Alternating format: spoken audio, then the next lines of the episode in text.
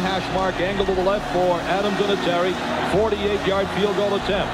Set to go. Snap ball down. Kick up. Kick is on the way, and it is good.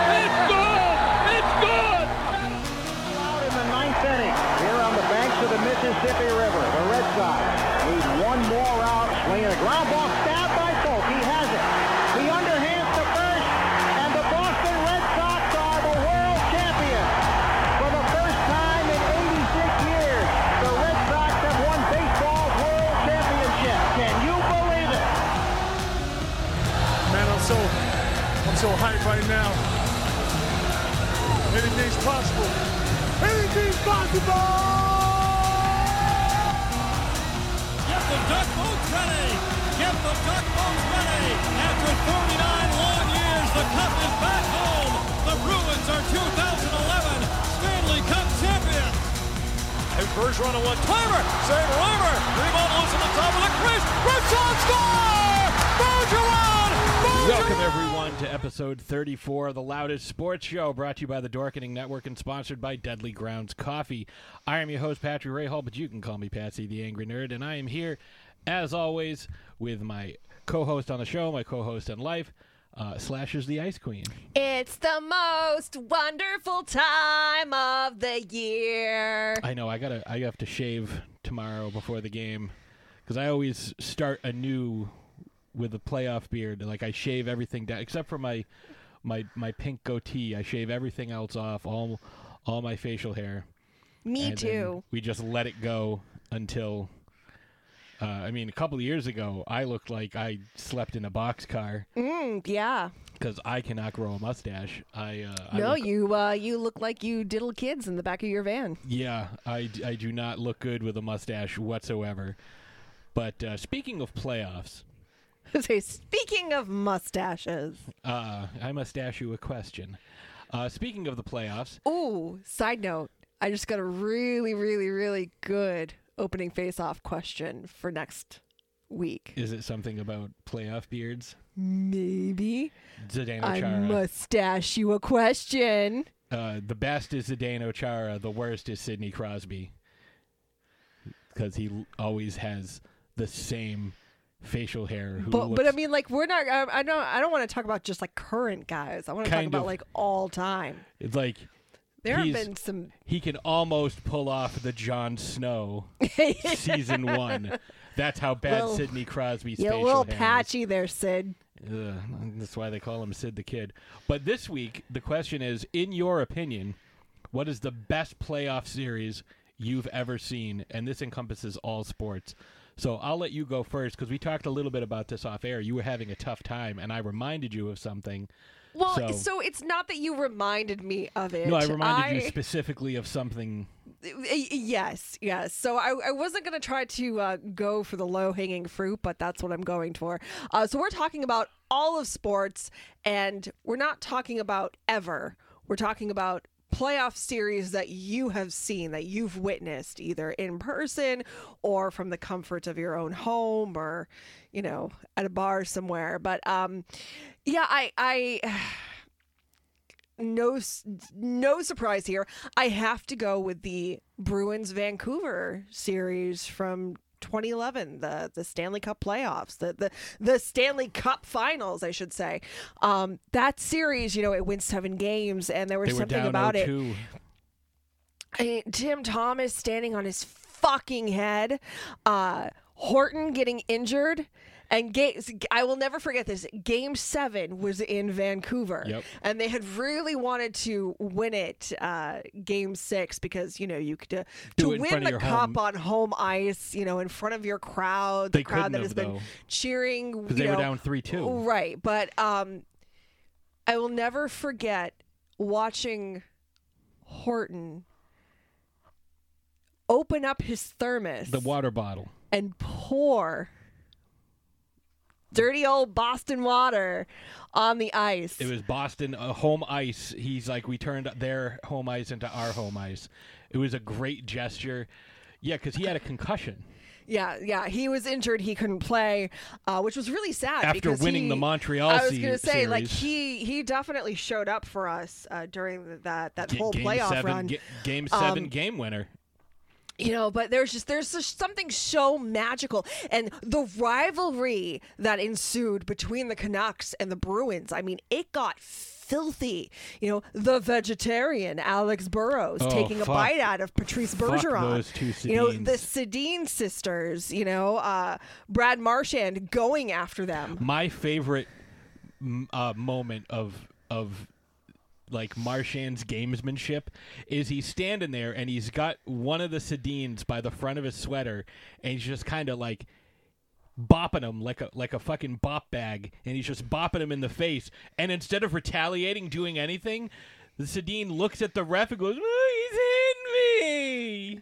And the ref's just like Hit him back hit him back." back. Like yeah it what was the a fuck you're a hockey very player physical series that you know i mean i i you come to expect some of this physicality in the playoffs but usually players are more they're they're more focused on the game itself they're they're not. Yeah, it's uh, not- they- You, not you usually don't see. Yeah, I was gonna say you usually don't see that many penalty call uh, penalties called in the playoffs. It's a completely different playing field. well, it's a it completely for, different for game. like like there's no fighting, roughing, boarding, shit like that. Like it's a little I would say, yeah, less guys are guys are really just focused on playing because you don't want to take a penalty and, and- hurt your team. Right. Give up Putting the puck in the net and playing great defense. You know, I remember there's- the uh, the the joke that was going around after Game Four.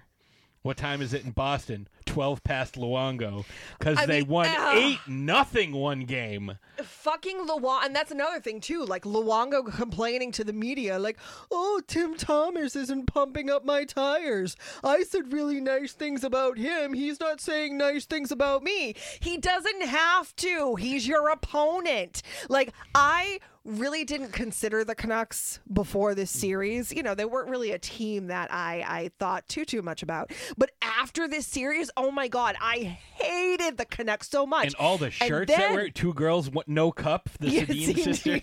Oh sisters. but not only that, like the riots that ensued after in, in Vancouver. when they lost in Game Seven. Yeah, it was crazy. Absolutely, absolutely ridiculous. Absolutely. absolutely. the dictionary, according to Slashes. Absolutely. Uh, but yeah, it, it was just, it, it, there was something about it, the way that it played out. Uh, for a hot minute, it looked like that it wasn't going to happen for them. It, it looked like, you know, they, they weren't going to win, but then they did. And it was just, ugh. Uh, and, and what I've been loving about this year, th- this season, is it's been 10 years since the Bruins last won the Cup.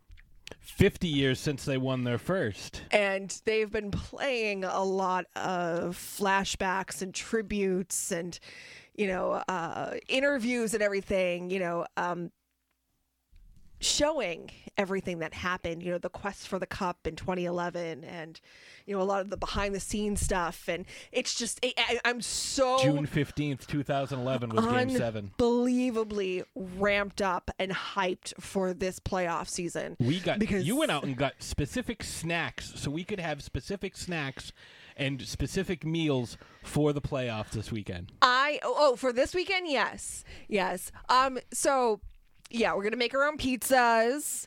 Uh, I'm a I'm a vegisaurus, so you know sometimes ordering a pizza is not always the greatest thing because you know some places have limited toppings. But uh, we are going to do a cheeseburger, quote unquote cheeseburger, uh, pizza, and a barbecue chicken because it's not chicken, it's chicken. Pizza. Chicken, yeah, Chicken. apostrophe n. So I'm really excited. Um, I think if I recall correctly, game seven, we had your brothers over Yes. uh, for the Stanley Cup finals, and I made themed snacks. So, like, I made like hockey puck cookies and a Bruins sky, Boston cream pie cupcakes with like, you know, bees and stuff on them. Yeah, I'm that girl. but yeah. I'm just I'm so excited. I'm so excited. Like I, I can't even uh I'm so excited I can't even. That's it. That's the sentence. All right. so for me, it this was it took zero seconds to uh to come up with an answer for the best playoff series I've ever seen. It was the 2004 American League Championship Series, Yankees and Red Sox. The Yankees the year before had beaten the Red Sox. They had uh, beat them in extra innings in Game Seven of that Brett fucking Boone home run off Tim Wakefield. Um, it killed me, but uh, you know, then you have 2004. You get a lot of the same team coming back. I mean, Bill Mueller won the batting title in 2003, and he was batting ninth on that 2004 team. That's how fucking good the 2004 team was. Plus, that huge trade where we traded Nomar. Like, that was unbelievable. Traded Nomar to the Cubs. Could not believe it. Um, that was so huge. It was such a gutsy move by Epstein. Uh, bringing in Doug Mientkiewicz, who is an amazing defensive player. Having uh, Pokey Reese. I remember Pokey Reese hit an inside the park home run because he hit a ball that landed on top of the scoreboard in uh, in in left field where the green monster is. It landed perfectly. It landed on the top of the scoreboard and bounced up in the air, giving him time because he was a speedy dude, anyways, giving him time to circle the bases and uh, and uh, get an inside the park home run during the season. Um, it was just uh, amazing. But watching that series, the Red Sox were down three nothing in that series, and Game Three they lost nineteen to eight, and everybody was like, "It's over." Except in my house, we were like, "You know what? We've been watching this team come back all year. You know, it was It's the- not over. It, it wasn't Nothing over. is over. It was the that was the uh, the idiots, you know, the uh, you know the the bag of bag of idiots, the bunch of idiots, you know, you had Damon and Kevin Millar and Bill Mueller and Mike Timlin and Keith Foulke and you know Embree and all these guys that were just, you know, you had Pedro and you had uh, uh, Bronson Arroyo. Oh my God! Was this before or after his album release? Oh, this is they released this was- the album after this because he had been such a major part, and he was he was the lead singer when they did that cover of of Dirty Water, uh, which I fucking loved, and we played it all the time. I remember they had him in studio at WAAF. Rest in peace. Uh, doing like acoustic Oh, it was stuff after. It was just it was watching funny. them win that series, watching them slowly tie it up. Now, my dad is like the biggest Red Sox fan ever, and he was scheduled to leave for Texas uh, for like two weeks of work that night, the night of Game Seven. So we watched Game Seven, but we didn't get to see. My dad didn't get to watch the World Series with us because he was in fucking Texas. So this was a little bit more because as far as I was concerned, once they beat the Yankees, they weren't going to lose. You come back, you're the first team in the history of baseball, which started just after the Civil War. You're the first team to ever come back 4-0 or, or down 3-0 and win four straight. It they there was no chance they were losing to the Cardinals. No chance. There was no way they were going to lose. no, the momentum that they gained in that series. They won eight straight games. Carried them through the remainder of the of the I playoffs. still I had a little a keychain, and it played two sounds. One was Pokey Reese throwing out I forget who it was in the Yankees game, pokey. and the second one was Edgar Renteria. Uh, the little tapper back to the mound to Keith Foulke, who underhanded to Doug Mientkiewicz for the fucking win. And you know there were times because this this team had a lot of special players on it. So this was, um, I think Pedroia played a little bit that year, but he he played a lot the next year. He got MVP in. oh- Uh, I'm sorry, no, he didn't play in 04. That was Jacoby Ellsbury. Who Oh replaced God. Coco Crisp in Yep. the outfield because he was so good defensively. Uh, it was 0, 07, you know, because again, we they kept a lot of the same eh, Ortiz, Lester, Pedro, um, all these guys, you know. Then they had Daisuke and um, oh, who was the other re- the the reliever? Now I can't think of his name. I want to say Junichi Tens- Tazawa, but I don't think that's that's right. But they had Matsuzaka. Uh, they had all these guys and you know it was a, a holdover. You know, Varitek was the team captain. You know, and they hadn't had a captain in years. You know, Euclid. They had all these guys on the 2007 team that uh, were on the 2004 team, and there was a game, and I remember watching this game and thinking. This team is going to win the World Series this year because of this specific thing that happened. They were playing in Fenway. It was a Sunday night game, and they were down three nothing to the Yankees. Manny Ramirez, Mike Lowell, JD Drew, and Jason Varitek. I don't think that's the right order, but all four of them got up and hit back to back to back to back solo fucking home runs to take the lead four to three. And I was like, this team is special. You hit four consecutive home runs to take the lead against your arch rival. And it reminded me a lot of the 2004 series. They were down 3 0, and they just chipped away one at a time until they were ahead. So, the 2000, 2004 ALCS, the greatest playoff series I have ever seen, not only because it was just amazing to watch, not only because it was, you know, they made history, but then they came out and they won the World Series for the first time since 1918. It had been 86 years. All these long suffering Red Sox fans finally, finally were able to see their team. The curse was over. Yeah, the It curse of the. Bambino was was done. done. You know, Bill Buckner didn't have to, you know, hide hide his face in public anymore. the, the the Red Sox had won the World Series, so that to me is the greatest playoff series. No, I've I, ever I do remember I was watching uh, that game seven from my dorm room, my freshman year of college. And I could hear, like, I ended up calling my dad. And I was like, Dad, did you watch it? He's like, did I watch it? Watch what? yeah. Uh, but the riots that happened on campus after was crazy. Actually, the riots that happened on campus after they won the World Series was fucking ridiculous. It was they amazing. turned over cars. Of course they did. Of course they did. They probably did the same thing in St. Louis. I'm like, that's so stupid. But anyways, uh, yeah, there was a huge like everyone just kind of uh, after that game seven went to the quad And and, fun- just kind of started celebrating. The quadrangle. And fun fact about uh, Edgar Renteria, he became the first player to make the final out of a World Series and then go play for the team that he that had beaten him the year before.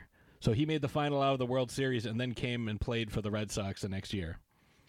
So I I mean, he was not good. He was not good at all. And they traded him to the Braves and then he became a fucking all-star again.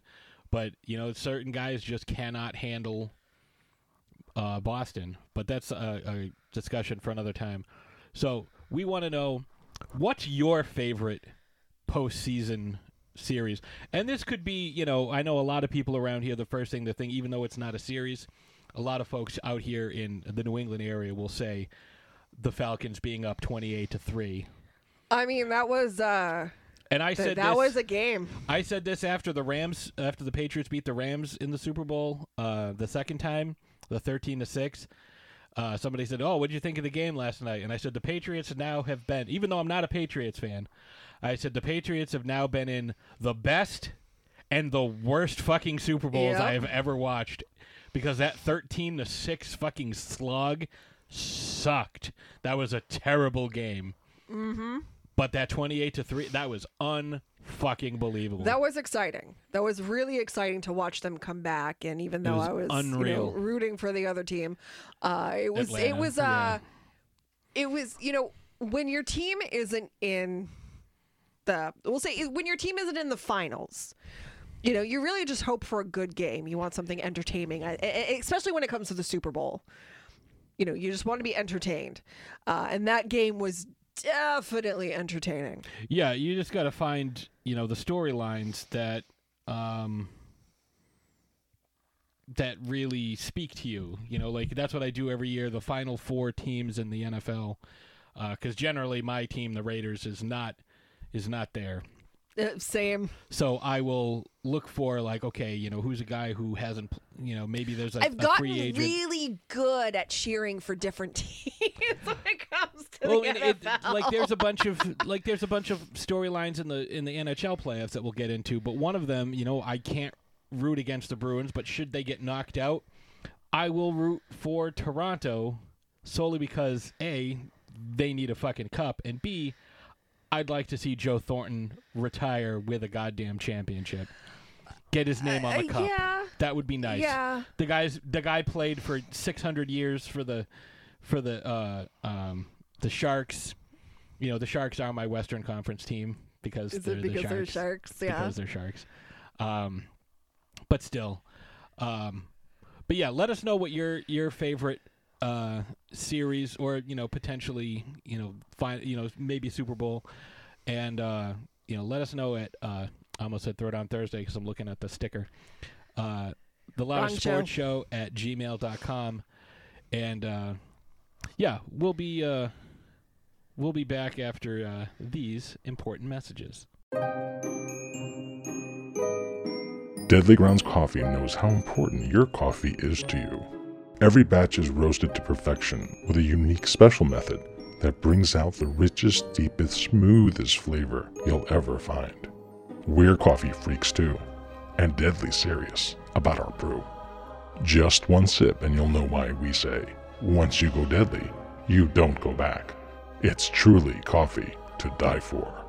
So when you're ready to get a little deadly, get online and order yours at getdeadly.com. It's coffee so good, it's scary.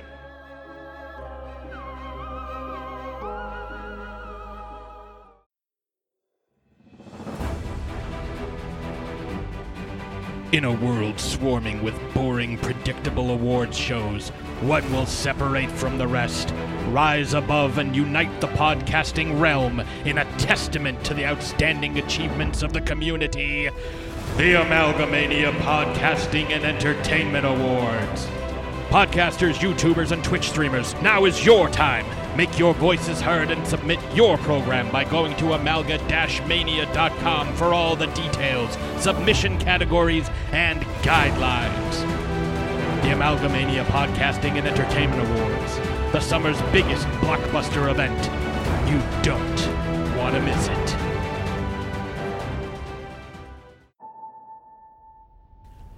This is Patsy the Angry Nerd, and I'm here to tell you about Slip Sports. All new clients for this online sports book receive $100 in free play just for signing up. From the casual players to the high rollers, everybody can take advantage of this offer and the live betting, online casino, horse racing, and more. Sign up with the Threema app and send a request to Basketball Jones at post.com to get started. Tell them the Angry Nerd sent you. Are you looking to add to your collection of sports memorabilia? Trying to find that grail item to show off to your friends? Do you like to win? Then head on over to the Major Sports Drops group on Facebook. From pucks to jerseys, bats to helmets, Major Sports Drops is your place for sports memorabilia items dropped daily, signed by today's stars as well as Hall of Famers. Joe Montana, Jerry Rice, Mike Ditka, Barry Sanders, Wade Boggs, Zdeno Chara, Odell Beckham, Lamar Jackson, Frank Thomas, and many more autographs have already been pulled. You can get in on the action for as little as $5 per spot. There are multiple drops each day, with special contests also running at various times each month as well. So join the Major Sports Drops Facebook group and get in on the action today. At Strong Willed Sports Memorabilia and more, our mission is to raise as much money and awareness for pediatric cancer research as possible through the giving away of authenticated, autographed sports memorabilia and more. All proceeds from our games will be donated to various pediatric cancer foundations, with the majority going to the Dana Farber Cancer Institute and the Jimmy Fund. Our mission to give back began when Craig and Kara's son William was diagnosed with a stage 4 Wilms tumor, and his courage to fight and overcome his cancer ultimately led to the start of the hashtag Strong Willed movement. For more information on how to donate and support this great cause, please visit the hashtag Strong Willed Sports Memorabilia and More Facebook group.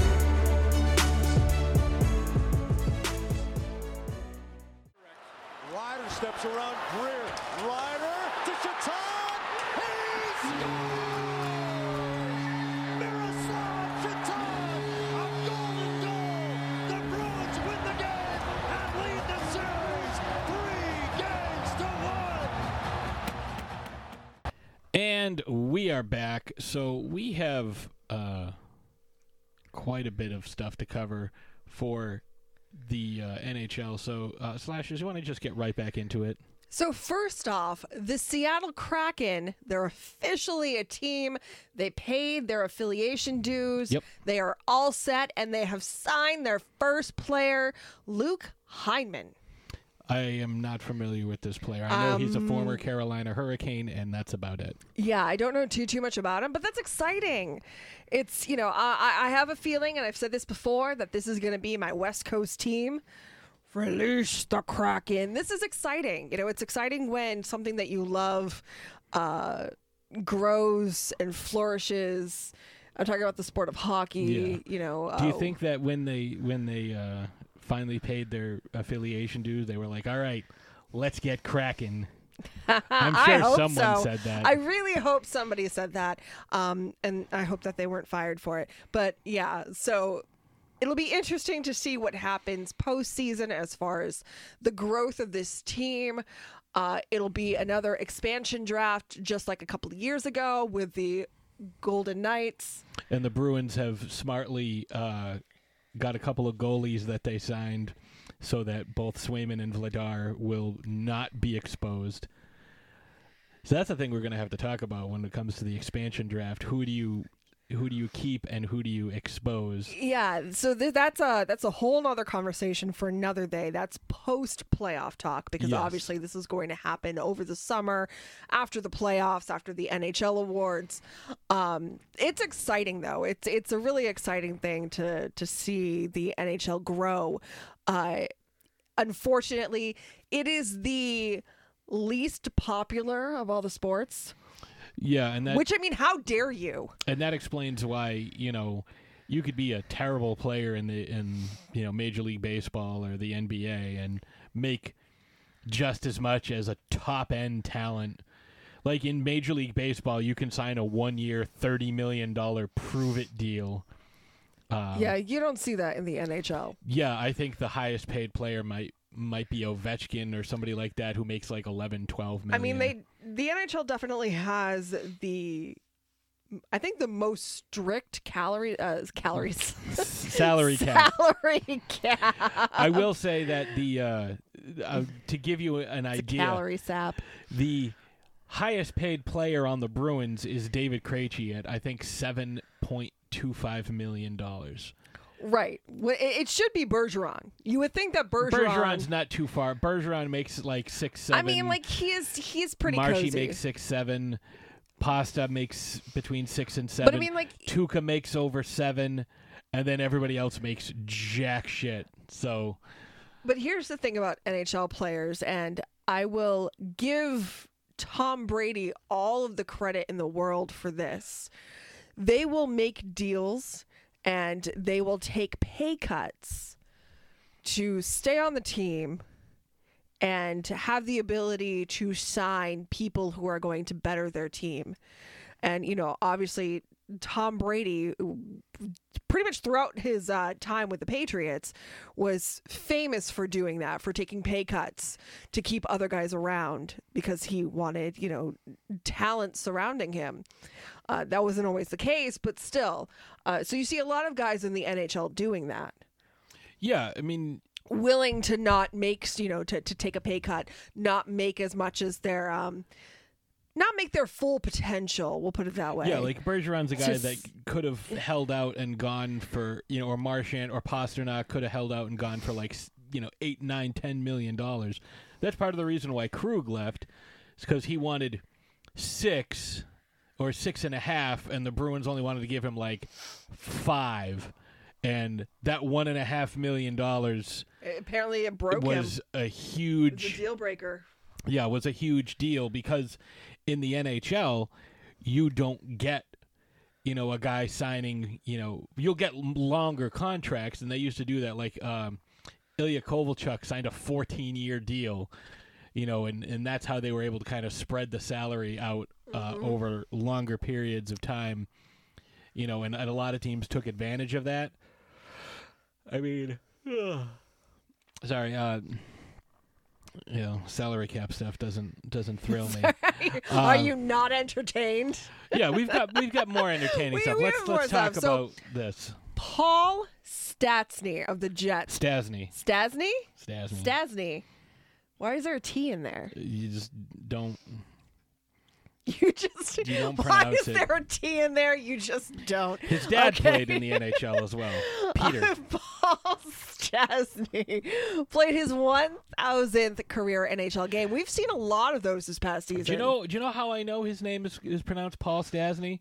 Because every time, you know, like when you're watching a game, they're like, "Oh, Marchand passes to Bergeron," but every time he was like, "Paul Stasny, Paul Stasny, Paul Stasny." Like, there's no other fucking Stasny on the team. Hey, I just learned how to pronounce Zibanejad, so Like, it took me all season. right? but, uh, they'll say I did it. Zibanejad.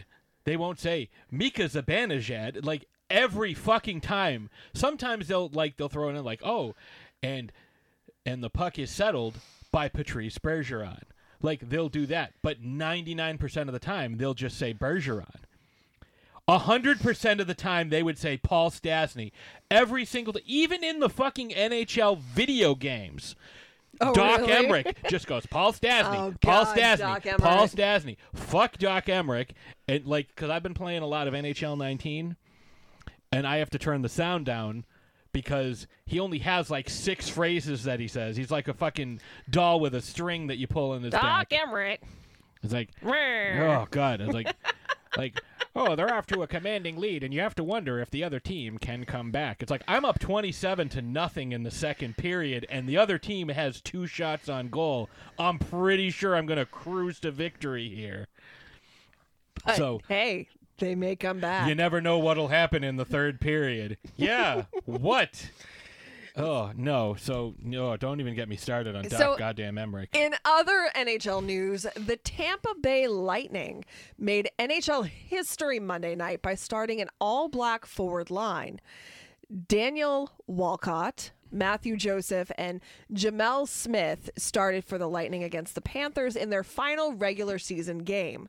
Um, I think that's fantastic. You know, over the past couple of years, the NHL has been pushing their uh, hockey is for everyone narrative. It was announced a couple of days ago that the Bruins have put together like a diversity camp to kind of encourage kids who maybe uh, from my understanding it's to encourage kids who may not have access to hockey to play that's- hockey and that's one of well, the. I mean, and here's the thing: hockey is a fucking expensive Yep. sport to play, and you know, I'm I'm going through some of these comments on social media, and uh, uh, yeah, don't yeah. do that. Um, I don't think people really realize what this is for, and it's because a lot of people don't have access to playing hockey, whether they want to play or not, because it's such an expensive sport to play. You know, I mean, these kids, sure, they can play pond hockey out back or whatever, but in order to have the proper equipment to play, I mean, even you know. You need to have hockey. you need to have skates. You need to have a stick. You need to have a puck. It's you it's this this debate that's gone on for many many many many many years about like you know that's part of the reason why hockey is not as uh, popular as other sports because it's predominantly white. There are very few uh, black players, and there are very few star black players. You know, PK Subban comes immediately to mind. Uh, Mm-hmm. Evander Kane was somebody who was really really good, but he's uh, he's hit hard times. Like he's filed for bankruptcy I mean, after Ginla making- was great, Jarome Iginla. a future Hall of Famer. I mean, obviously, there's a there's a big push for Willie O'Ree to get uh, the Congressional Gold Medal, um, but because there are so few uh, black players or so few non-white players, yes. um, it's easier. You know, it's like when you talk about the cost, it's easier for somebody who's growing up in a poor neighborhood, whether you be black or white. Like, it's like, okay, I need shoulder pads, knee pads, you know, uh, you know, all these different things. I need gloves. I need a Right, stick. I need this. I need this. let's not even talk Or about if you I wanna can be a spend- goalie. I can spend ten bucks on a basketball Right. you know, and everyone can use it. Or I can spend, you know, you know, uh, ten bucks on a bat and ball. I mean, know. and you know, it kind of poses the question: How much potential out there is untapped because of lack of access to equipment and, you know, uh, just just money? Just, it, I mean, it all comes down to money. Um, so I think that's a great initiative to have. I think that's something uh, Well, great that the Bruins are doing. it's not just, you know, if you're a kid growing up in L.A., what's easier to play, hockey or basketball? Because you have to have the equipment. Then you got to find a place to fucking play. Well, I mean, and that's the thing too. Some of these rinks are clubs. You know, you need to be a member of the club.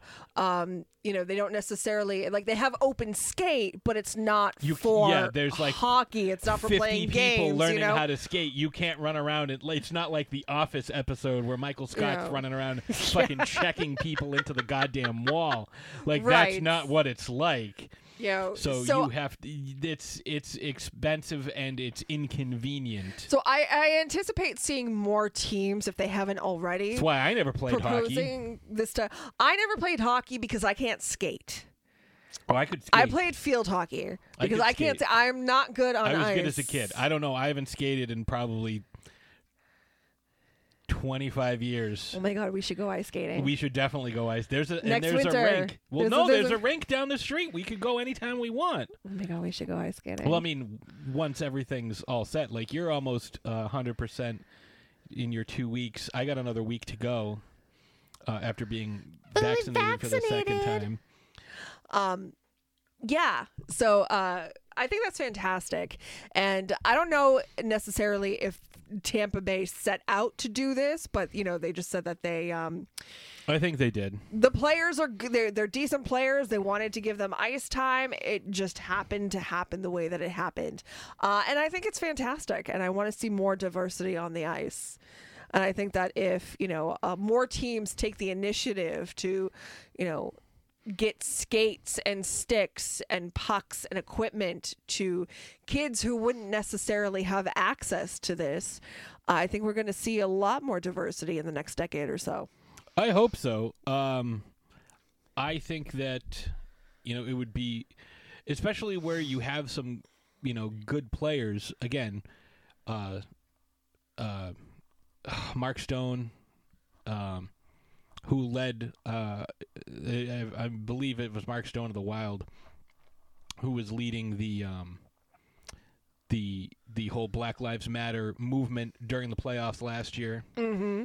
Uh, you know, obviously PK Subban is a recognizable name, and again, that guy that's a guy who's making almost ten million dollars a season uh, because he's one of the better players in the in the league. I mean, unfortunately, he's languishing in New Jersey, Yes. but that's what happens. Um, you know, there's uh, there's a, a a great need for more diversity in hockey, and I think we're getting there. Like we we've seen it happen in baseball. Baseball 30 years ago was predominantly white, and it's you know been greatly diversified with you know the opening up of the the you know the international uh you know um the international play the I'm trying to think of the word like where they go and they they um team like the way the Red Sox got Matsuzaka where you know teams bid like you know in Hideki Matsui and Shohei Ohtani and guys like that um they uh they're able to you know on the international market it's like okay I played for the Nippon Ham Fighters and now I'm gonna uh, my contract is up with them. I want to come play, and a bunch of different teams put in bids for these speci- specific players, and then they're able to get these guys. You know, it doesn't always work out. Like you know, with Rusney Castillo for the Red Sox, they gave him, I think, six years and seventy-two million dollars, and he was awful. It- But it- the international market is huge. You know, you have uh, you know, especially with like the World Baseball Classic, these guys get to put on their uh, put their skills on display. So you have guys, you know, from uh, you know the Caribbean countries. You have guys from Asia, you know, Japan, Korea, China, Taiwan, like all these uh, great players that we normally 20, 30 years ago we would never have seen. Well, and so here's uh, something interesting. Several years ago, I went to La Romana on a uh, kind of like a rebuilding trip. So, uh, a hospital in La Romana was just completely devastated by hurricane In the Dominican massive- Republic. Yeah, in the Dominican Republic, uh, completely devastated by hurricane, and uh, th- this whole like part of a village was just completely, you know, just just demolished. And they were in the the process. There were groups going over there, uh, volunteers helping to rebuild this hospital and uh, go out into. So they're called bateys. They are uh, communities where the sugarcane growers live because that is their uh, most uh, dominant crop. And so I spent some of my time lugging and in these these cement tiles and you know there wasn't any machinery or anything like that they had very very very little uh, over there um, which is crazy because seriously 10 miles away was this high class you know resort like you know cost you thousands of dollars to stay all inclusive resort but don't even get me started on that. Uh, but these people were you know very poor and they had they were able to rebuild the first floor of the hospital and that was up and running which was important because it was the only hospital in the area for these people. So you know lugging these cement tiles that were like 10 pounds a piece you know uh, just just kind of like creating a human chain of you know so anyways my the point of my story is going into these bateys a lot of children there there was a lot of children and a lot of these children were orphans because their parents you know died working the fields or you know what have you. And so um I was there with the medical team trying to, you know, uh, kind of supply them with stuff because the hospital had been out of commission for so long. Uh, do what we could, you know, supply them with some basic medicines and stuff. And the kids there, uh, they heard that we were from Boston. And these kids are like, Boston? Boston Red Sox? They knew who the Boston Red Sox were. David they're Ortiz like, and they're- Pedro they're like, oh, Pedro, Pedro Ortiz. Big, they were saying Big Papi. Yeah. And we were just like, yeah. So they brought out, they had these sticks that they, you know, used as The bats. Yeah. And, you know, um, we actually had brought some wiffle ball stuff with us because we were told that these kids love to play baseball. And that's the thing. Like these kids, they want to play baseball and they want to get good at it because they think that that's their ticket out of their situation. There was there was a guy. oh, I wish I could remember his name. He pitched for the Yankees. He ended up playing for the Reds. Jose Contreras. Um, he uh, defected from Cuba. He actually came over on a goddamn like, you know, homemade raft because he was so good. Like, no, he was smuggled over. That's what it was. He was so good uh, as a pitcher. They smuggled him over. um, and there was all kinds of. Um, I think Yasiel Puig was the same thing. Like these these guys who are really really good, you know, uh, a lot of really good Cuban players. They have to get smuggled over, or they come over on these these homemade rafts, and you know go from Cuba to Florida. You know, as a lot of you know the mm-hmm. refugee folks do. But you know, like you're saying, baseball is their ticket out. You know, Cuba, the Dominican, like the, a lot of the Caribbean places, you And, see this you know, happen And what was crazy is, you know, nobody had electricity at all except for they had a bar. So a lot of these the these homes, these huts, they didn't even have indoor plumbing. I remember one of the women I was with, she had to pee, and you know, uh, some of them can pick up like different nuances and stuff in the English language. Like they're they're familiar, you know, they know certain words. So um, this uh, elderly woman came up to the woman who had to go to the bathroom and, and just kind of like tapped her on the shoulder and, and gestured her to you know like come with me. And she she went and she came back a few minutes later and i said what what happened?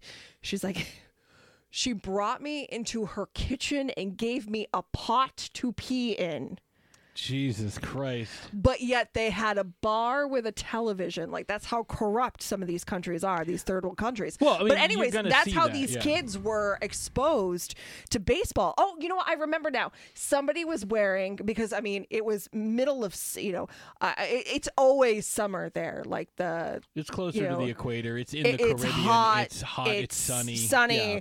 Um, you know, so obviously, I mean, and we went in the middle of February, so we go from you know New England winter to it being like 90 degrees out in the Dominican, uh, and obviously we were told to be prepared, bring hats and you know, protective clothing and stuff. So somebody was wearing a Boston Red Sox hat. That's what it was.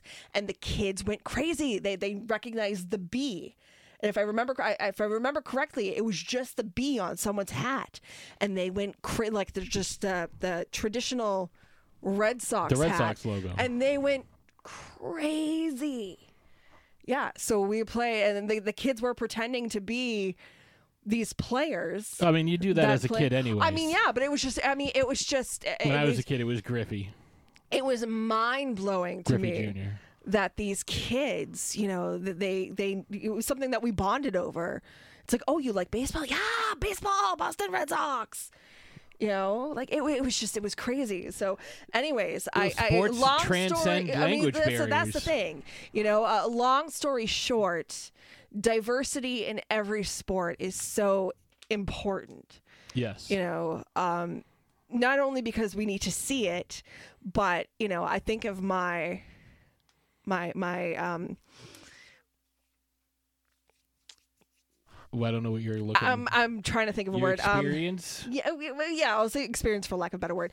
Uh, you know, I think of my experience, you know, uh, with these kids who, you know, uh, didn't really speak any English except for when it came to talking baseball. Yeah. Well, I mean, and and that's another thing we get to see.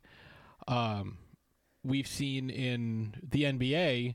The NBA is more. Um, the NBA, I think, is diversifying. That's typically been, you know, for the last, you know, 30, 40 years, uh, you know, typically associated with uh, black folks.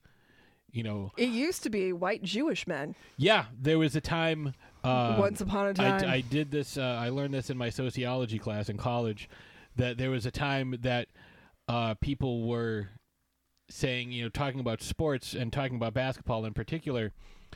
Well, you know, Jewish guys are just, you know, predisposed to be better athletes and, you know, play basketball better than anyone else. That was, you know, in the the early years of the uh, when basketball had first, you know, started to gain traction in the in the United States. But now we're seeing a lot of uh, Eastern European uh, folks come over. Dirk Nowitzki, Luka Doncic, uh, Nikola Jokic, uh, even you know um, Tim Duncan was you know from the U.S. Virgin Islands. Uh, you know Manu Ginobili, a lot of the um, and um, he was Argentinian, I believe. Tony Parker was from France. Like we're getting a lot of uh, European folks coming over to the league. Um, the NBA is very, very big in China as well. You know, as you know, Yao Ming proved to us. Um, you know, so we're we're getting to see a little bit more diversity um, as these sports are really reaching um, internationally and, and globally. They're they're getting more traction across the world. Uh, even the NFL, you know, you're you're seeing games played in London, uh, in Mexico, in Canada. Um, it's it's been it's been pretty nice to see how these leagues have kind of expanded. I know most of it just has to do with revenue and and you know taking in more and more money, but when you get to you know see players, especially with like a lot of these international tournaments that aren't just the Olympics, you know the you know the the World Junior Hockey Championships that the United States just beat uh, Canada. Um, not super recently, but within the last year or so. Um, you have you know the the World Baseball Classic. You know, instead of just having the Olympics, you have this World Baseball Classic. That's kind of like a tune-up for the Olympics, where you see a lot of major league players and future major league players, guys coming in from other countries. You know, guys uh, who are able to represent other countries. It's like you know, you you have the Cuban teams and the Dominican teams. You know, you have David Ortiz and Pedro Martinez playing for the Dominican team. You know, it's it's really cool to see all this. You know, the Korean team, the the um, the Japanese teams, you know, all these these bigger markets where baseball is so huge, and you know, you get to see these guys uh, flourish and you know get this opportunity. It's like, yeah, we maybe we're playing in a you know in the Dominican or we're playing in you know Venezuela, we're playing in uh, Argentina, you know, or wherever we happen to be playing because or Mexico because of you know whatever uh, international you know whoever's turn it is to host the tournament you know um, be it base be it uh, the olympics or the world baseball classic or you know um, the uh, the world cup of basketball you know stuff like that you get to see a lot of these guys um, on display like there's a lot of croatian uh, guys and i think with the nhl though the NHL is more popular in countries that are predominantly white, like Eastern European teams, especially in Scandinavia. You know, Finland, Norway, Sweden, Canada. Czechoslovakia. I'm talking, you know, non-North American. Okay. Obviously, Canada, United States, but you know, you know, colder weather countries.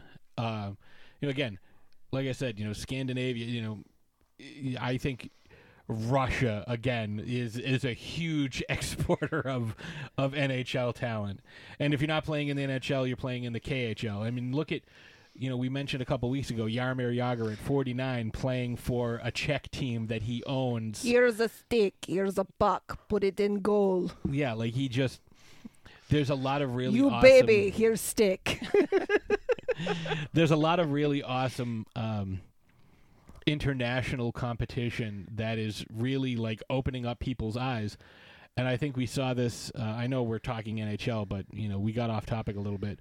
But for several years or several uh, runs in the Olympics, the United States basketball team, which had never lost a game, suddenly losing and not making the medal rounds in you know the in basketball, which we had dominated for so long, because the all these other countries are suddenly like like Luke again, Luka Doncic, you know, Dirk Nowitzki, the Gasol brothers playing for Spain. You know, all of a sudden it's not this easy cakewalk that we can just you know mow through everybody. Like there's legit NBA talent. Greece is another uh, example of like they have higher end uh, talent. New Zealand, Australia. There's a lot of really good players all over the world, and we're getting to see them on display. So, uh, yeah. So, long story short, Tampa Bay Lightning. Good job on you. Well, another thing I kind of wanted to add to your little rant is the fact that women's sports are not as popular especially in the US as men's sports and I really long for the day that we see professional intramural sports. I think that would be fantastic. I think it can be done in every sport because let's face it, uh, some of these women, whore athletes, yeah. fucking athletes. Watch the N- watch the WNBA. Watch the the the Watch the NHL. gold medal winning women's hockey team. Like, I mean, it's it's crazy. Uh, but yeah, I I think this is fantastic. Like I said, you know, uh, I love diversity. I love seeing. Uh, I love rooting for the underdog too. I think that's a great story to root for. But yeah, I would absolutely love love to see some professional intramural sports in the future. Yeah, it would be great. So- So, yeah. Anyways, getting back Fleury. to uh, yeah, getting back to the NHL. So Marc Andre Fleury and Robin Lehner of the Golden Knights combined to win the William M. Jennings Trophy. Now that trophy is given to the goaltender or goaltenders. no, it's goaltenders. It's goaltender tandem. okay. Well, because So it's, not the it's so- not the ve- the Vezina is given to individuals, Right, but sometimes, like in the past, it's only been given to one. Sometimes it's awarded to one. Sometimes it's awarded to the two. Right, but generally now it's yeah, generally it's the now it's awarded to It's the, two. tandem. But anyways, uh, given to the goaltender or goaltenders having played a minimum of 25 games for the team with the fewest goals scored against. Won most recently last year by Tuukka Rask and Jaroslav Halak. Yes. So, um, congrats to Marc Andre Fleury and Robin Lehner. Uh, Fleury is a great Leonard. goalie. Leonard? Leonard. was Lehner. Robin Leonard. No, it's I'm just doing a really good job today. well, today. we were also drinking very strong drinks that you made with raspberry berets. That's not uh They don't even get no. That's that's a tangent for another day. Do not get me started on the fact that you had never heard "Raspberry Prince. Beret" by Prince. I was completely unfamiliar with it. So, long story short, I created these drinks made with raspberry ginger ale, raspberry liqueur, and rose gin. And I'm calling them She Drank a Raspberry Rose Teeny. And I was singing it, and he had no fucking clue what I was talking Nope. about. And I was like, Are, do, I mean, do- uh, were you alive in the 80s? I'm pretty Like- sure I was. But the drink is really good. I've had two of them, and that's contributed to my long rant. so, uh, we saw last night, because this is kind of like breaking, well, not breaking news, but last night, uh, Colorado won the President's Trophy, even though it confused the living shit Yeah, out so of me. Typically, uh, the President's Trophy is awarded to the team that finishes with the most points. So well, it's always given to the team with the most, but the Bruins won it last year. Yes. And but and, again, don't even get me started because the momentum that the Bruins were on last year, and we'll go into this a little bit when we talk about our What's playoff brewing? talk. Oh yeah, what's brewing? Um, you know, if the if COVID hadn't happened, if the break between regular season getting cut short and playoffs actually happening, if that hadn't happened, the Bruins would have been the Stanley Cup champions I, year. I don't know. I don't know about that because they still didn't match up well with uh, with I said what I said. That's fine. I and I don't know about it because I don't. They didn't match up well with Tampa. Tampa had shellacked them quite a few times.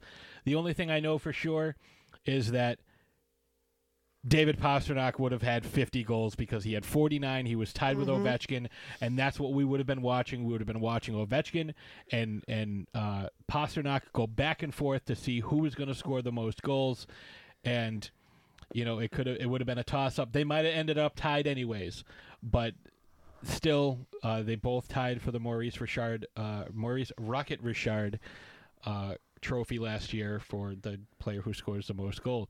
However, the thing that confused me is that both Colorado and Vegas tied with 82 points in So- 56 games.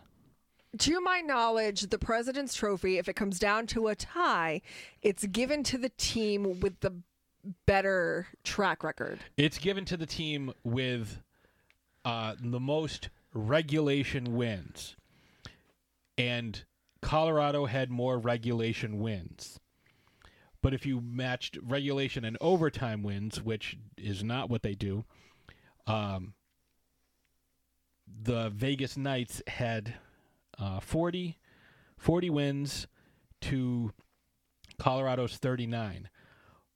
So right there, like so they had the same amount of points, but Vegas had more wins. But they didn't have as many regulation wins. It was really weird. It went into a bunch of weird like tiebreakers. Like we've seen this happen in the NFL and uh, you know, sometimes high school sports where everything is tied and it comes down to a goddamn coin flip. Like that's happened before.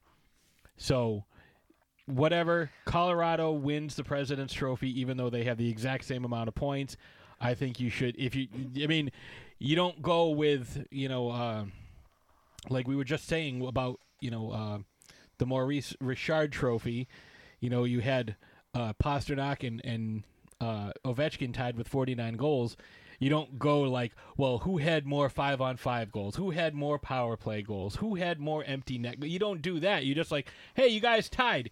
You both get a trophy. Hooray for everything. You get a trophy, and you get a trophy. But- um, but but I mean, like, here's the thing, though. Typically, the team that wins the President's Trophy does not go on to win the Stanley Cup. and that's kind of uh, that's we're going to touch on that in a moment because we have our playoff predictions and if you go to the loudest sports show facebook group we have set up a uh, an online bracket challenge for the stanley cup playoffs and you have until i believe i'm going to touchscreen that's the, i have i set up a second monitor and i was going to touchscreen Touch, the touch. monitor that is not touchscreen Touch, touch. but I believe you have until tomorrow evening to get your picks in. Yes, So, because the first bef- games are tomorrow night. The first game is the Capitals Bruins. So Bruins at Capitals game 1. Um so we're actually uh, uh Slashes and I are going to go through our picks right now. So the first one is in the Scotia North division and the so first wait, hold up, hold up. What did you name your bracket? Oh, it's the Angry Nerd bracket. What did you pick? The future Mrs. Bergeron bracket. Of course you did. so, the first the first pick, uh, you go start with Scotia North North because that's on the top left. Uh, the first one, we have Toronto and Montreal. And So this is the first time in 42 years that these two teams are meeting up in the playoffs. which is insane. Um, but generally, they're both in the same division, so they generally don't meet up. Especially because the Bruins usually knock the, knock the Leafs out of the games game uh, if if it comes down to the Leafs and the Bruins at any point in this upcoming playoffs, I give it the to the Bruins Bruins. are going to knock them out in Game Seven. The Bruins are famous for knocking Ma- uh, Toronto. Toronto. out. I was going to say Maple Leafs and uh, M- Moronto. Uh, that's not it. Toronto Uh, Maple Leafs. the Toronto Maple Leafs out in Game Seven. Like, uh, the Maple Leafs do not survive Game Sevens with the Boston Bruins. There is a there's a don't. meme that went around after the 2013 uh, Game Seven. It's like, oh, try the Maple Leafs bra. Lots of support, but no cup. yes. so Toronto is the number one seed. The Leafs are seven two and one against the Canadiens. I am picking I'm Toronto, to win that series in five games because I think Carey Price will steal one for the Canadiens. um. Listen, neither one of these teams is is any good So because that whole I- division is terrible. I don't. I don't think it's going to go seven games. I think it goes five. You have to pick you- how many you- games. Do you? Yeah. Oh. Number of games. I Oh. picked Toronto in five. Um. I'm thinking six. I don't think it's going to be a gentleman's sweep. I Oh, think that Mon- I think sweep. I think Montreal is going to get a couple of jabs in there. I think they are going to win a couple of games. They haven't been terrible. Montreal is so overwhelmed because Marner and Matthews are just so good. Part of the reason why they're so good is because that Scotia North division has been the teams in that division are not very good. None of those teams were really that great last year. None of them really improved all that much. And A couple of them have some studs on their team. Right, you have uh, stud offense, but if you're play, you're not playing against a top ten defense. N- there is no top ten defenseman in that division. I don't think that a Canadian team is going to get past the um I'm East not Division. uh, uh, uh, yes. Whoever, because whoever comes out of the North plays the East, and whoever comes out of the West plays the Central. That's the way they have it. So whoever plays comes out of the North plays the East, and there is no team in the North. Toronto. Montreal, Edmonton, or Winnipeg. there's- None of them will beat be Pittsburgh, these. the Islanders, the Capitals, or the Bruins. No. None of them. They have zero shot. No. So The only team that might have a chance is Montreal if Carey Price goes on a historic fucking run and turns into 2011 Tim Thomas, but I don't see that happening. I I don't see that happening either. So I have Toronto in five because I think Carey Price will get one game. There might be one game See- where Marner and and Matthews don't click hundred percent.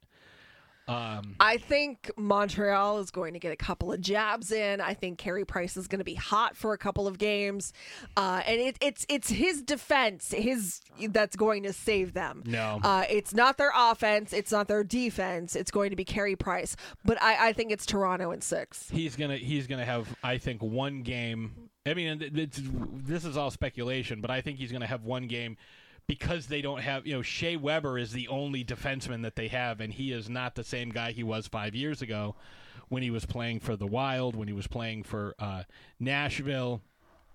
Uh, because when they, they traded him straight up for PK Subban, um, he's not the same guy he was. He's still a presence on the ice, but he has regressed the way Chara has regressed, although he regressed a lot faster.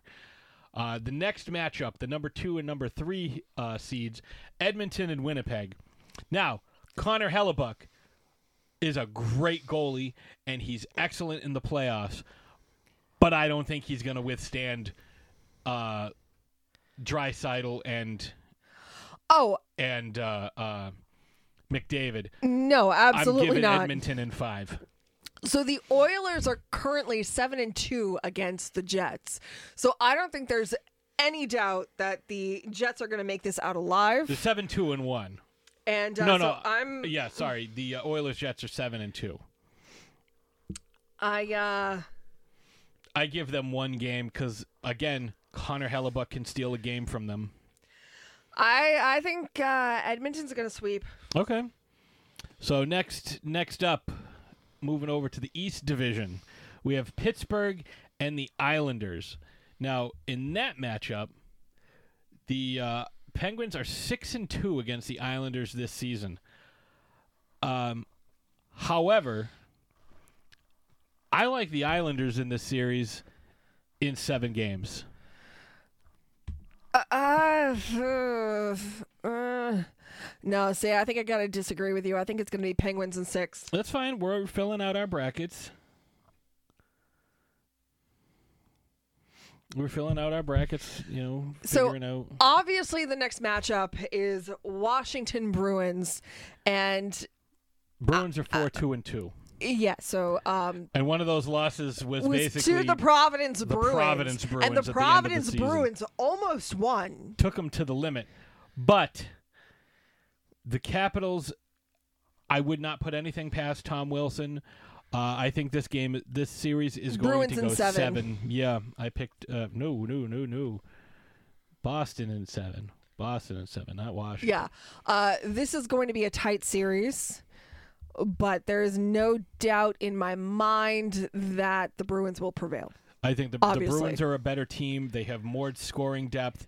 Uh, you have a rookie goalie, which doesn't mean jack shit because Jordan Binnington was a rookie when he led the Blues Yep. on that historic run. They were Yep. last place in January and they won the Stanley Cup. Uh, I also think, and I, I was listening to Mike Felger on the 98.5 The Sports Hub the other day, and he made a great point.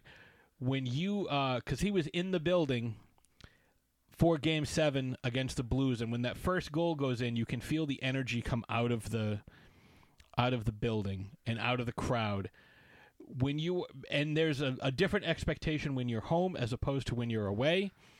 Um, I think that if the Bruins, you know, falter a little bit, I still think they can uh, they can come back. But I'm going to go uh, Boston in seven, just as you did. Now let's move over to the Honda West. So there's the Scotia North, the Mass Mutual East, and now we're on the Honda West division. And I remember we we talked a lot about these uh, sponsorships. So we have the number one Colorado Avalanche against the Blues, and the Avalanche are five and three. I think the Avalanche take this in four games. You think they're going to sweep? The No, Blues are I, not I good. It's, uh, The Blues are not good. They lost Pietrangelo. They traded Pietrangelo for Krug, and their defense has suffered as a result. They are not the same team. Um, I, I think Colorado in four. They have Colorado has too much firepower, and Philip Grubauer is playing too well. Uh, I think Colorado sweeps this. I think that the Blues are going to be able to pull out one. I think it's going to be a gentleman's sweep. I think that the the Blues are going to be able to. It's going to be a home game for them. They're going to be able to muster up enough confidence and ice, you know, uh, en- enough play time to get the job done for one game. Okay, I mean that's that's your choice. You know, um, you know. Again, I don't think I think Colorado's too much of a powerhouse. They've won six, seven in a row. They're they're just going to cruise through this first round. So this next matchup has me a little verklempt. Um, I'm, I'm plotting a little bit trying to decide between the two of them. So it's the Golden Knights versus the Wild. Now the Knights are 3-4-1 against the Wild. So they, you know, have a losing record against them. I, but Vegas is good. I got Vegas in six. Vegas is good, but like the the Wild, I mean, ah, I have been really impressed with the Minnesota Wild this season. Do you know why I have Vegas in six? Because they want to be the ones to knock off. Um, they want to be the ones to knock Colorado off, and I think they're the only ones who have a chance to do it. They're, you know, you have a solid goaltending tandem. You still have Reilly Smith, Marchessault, uh, you know, Max Pacioretty. You have a strong defensive core. Vegas is a team that is built you know, from the first line through the fourth line, like they're a strong team. I think they have more depth than most teams in the league. Uh, yeah, but here's the thing. I think Minnesota wants it. Minnesota I can want it all they want, but I they don't think, have yeah, the horses. but you know what? Here's the thing. Drive can do so. I mean, dr- uh, ambition and drive can make magic happen. We've seen it. I mean, that's We've seen it numerous times. I think the uh, I think the Wild uh, they're gonna take it in seven. Um, I mean, if that's what you think, that's then put that in your uh, in your thing. I did. But I am I am picking Vegas in f- six. All right, so now let's move over to the Discover Central Division. We have Carolina in Nashville. Uh, Carolina in four. Like that's not even. Nashville's not a good team this year. I think they're lucky to be in the playoffs uh, because the rest of that division was trash. So uh, Carolina in four. Uh, Carolina's been a very strong team. They were able to hold off both Florida and Tampa to win that division. Yeah. that's impressive. Yeah, I I agree with you. I think they're gonna sweep the Predators. But I mean, like, here's the thing. Kudos to the Predators for getting in. Now, there, here's the next one that's crazy. You have Florida against. Uh, so, just to give you the uh, the Panthers are five two. I'm sorry, Hurricanes are six two and two against the Predators. Um, I, I I can't see them losing. Now, Panthers Lightning is a big one. I have the Panthers in seven because I think the Panthers are the better team. The Lightning have gotten Nikita Kucherov back for the playoffs, but he has not played all year. This is a guy who's two years removed from winning MVP in the same season that they got trounced in the first round of the playoffs and swept. Yeah, see, I think it's gonna be Florida in six. See, I, I think the I- I don't necessarily have a very strong power play, and I'm sorry, the uh, they have a strong offense. You know, with all the guys that they have, Florida really only has Aleksander Barkov, who I really hope the Bruins trade for because he could be the heir to Patrice Bergeron because he's a very similar player. Um, but Barkov will just, and has as he has all year, put this team on his back and carry them. He's not an exceptionally skilled player. Again, he reminds me a lot of Patrice Bergeron, but I will go. Uh, I will take the Panthers against the Lightning, and I will take them in seven games because the Lightning are the defending champs, so you have to give them their their due. Mm-hmm. Um, they are a top flight offensive team. Well, I mean, that's they why I think they're gonna go six. Vasilevskiy But is I, an I think excellent goalie. I I don't know. I think Florida's just gonna inch in front of them a little bit. I think they're gonna be able to get it done in six. Um, I mean, that's again, that's your that's your pick.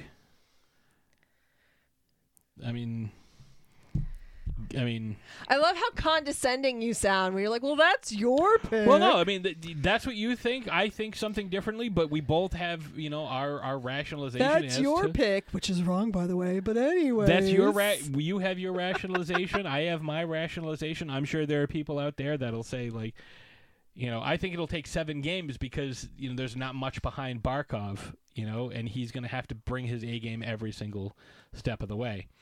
So now, let's go up to the uh, divisional finals. Okay, so for I think we both have the same Toronto and versus Edmonton. Edmonton. I, have, Edmonton. yep. I have Edmonton.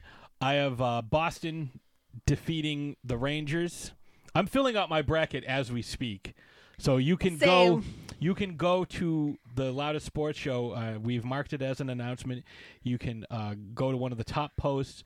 You can uh, fill out your own bracket. Several people already have. Yeah, You so can I fill have out your um, own bracket. Hold on, let me just uh, Okay. uh, sign up on NHL.com, and you can uh, you can uh, you know you once you sign up, you can use our code Throwdown to get into uh, our bracket for our you know private league, and fill out your bracket and see how how you do. And remember, whoever wins, Is gonna get some stuff. you're gonna get a signed Bruins jersey. It's exciting. A signed Bruins jersey to whoever wins. And second place Second place gets a signed puck. is a puck. What So- the puck? So you'll you'll get uh you'll you'll get a prize you know for the top two spots. So and if you're not a Bruins fan, we can uh, you know whatever team you are, we'll we'll get you. We'll we'll, We'll make we'll make some magic happen. Yeah.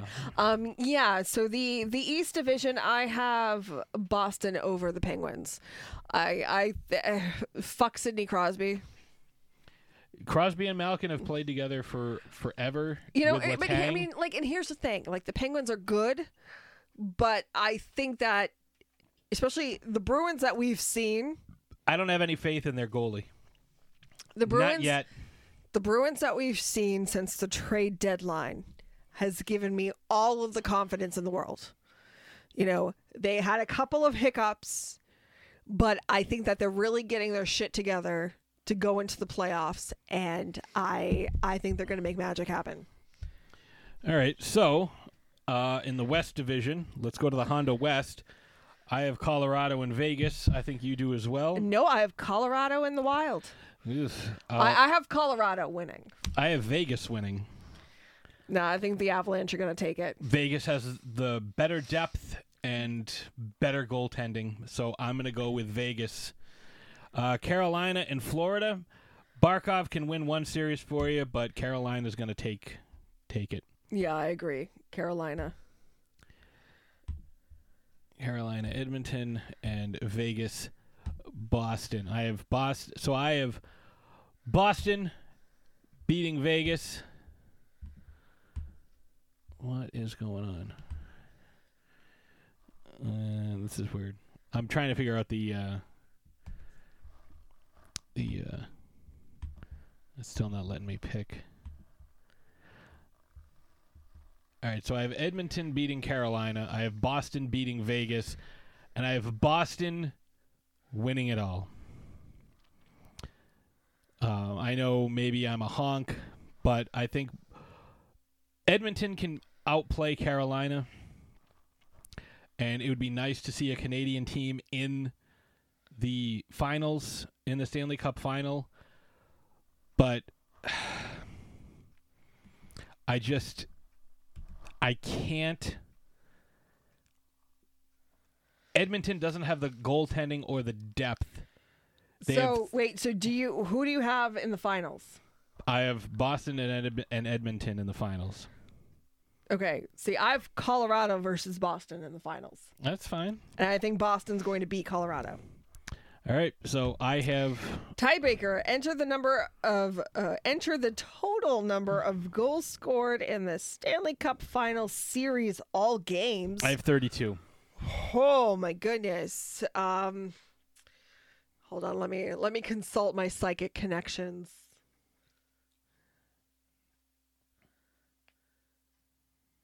So this is just the Stanley Cup final series. Yeah, just the last 26. series.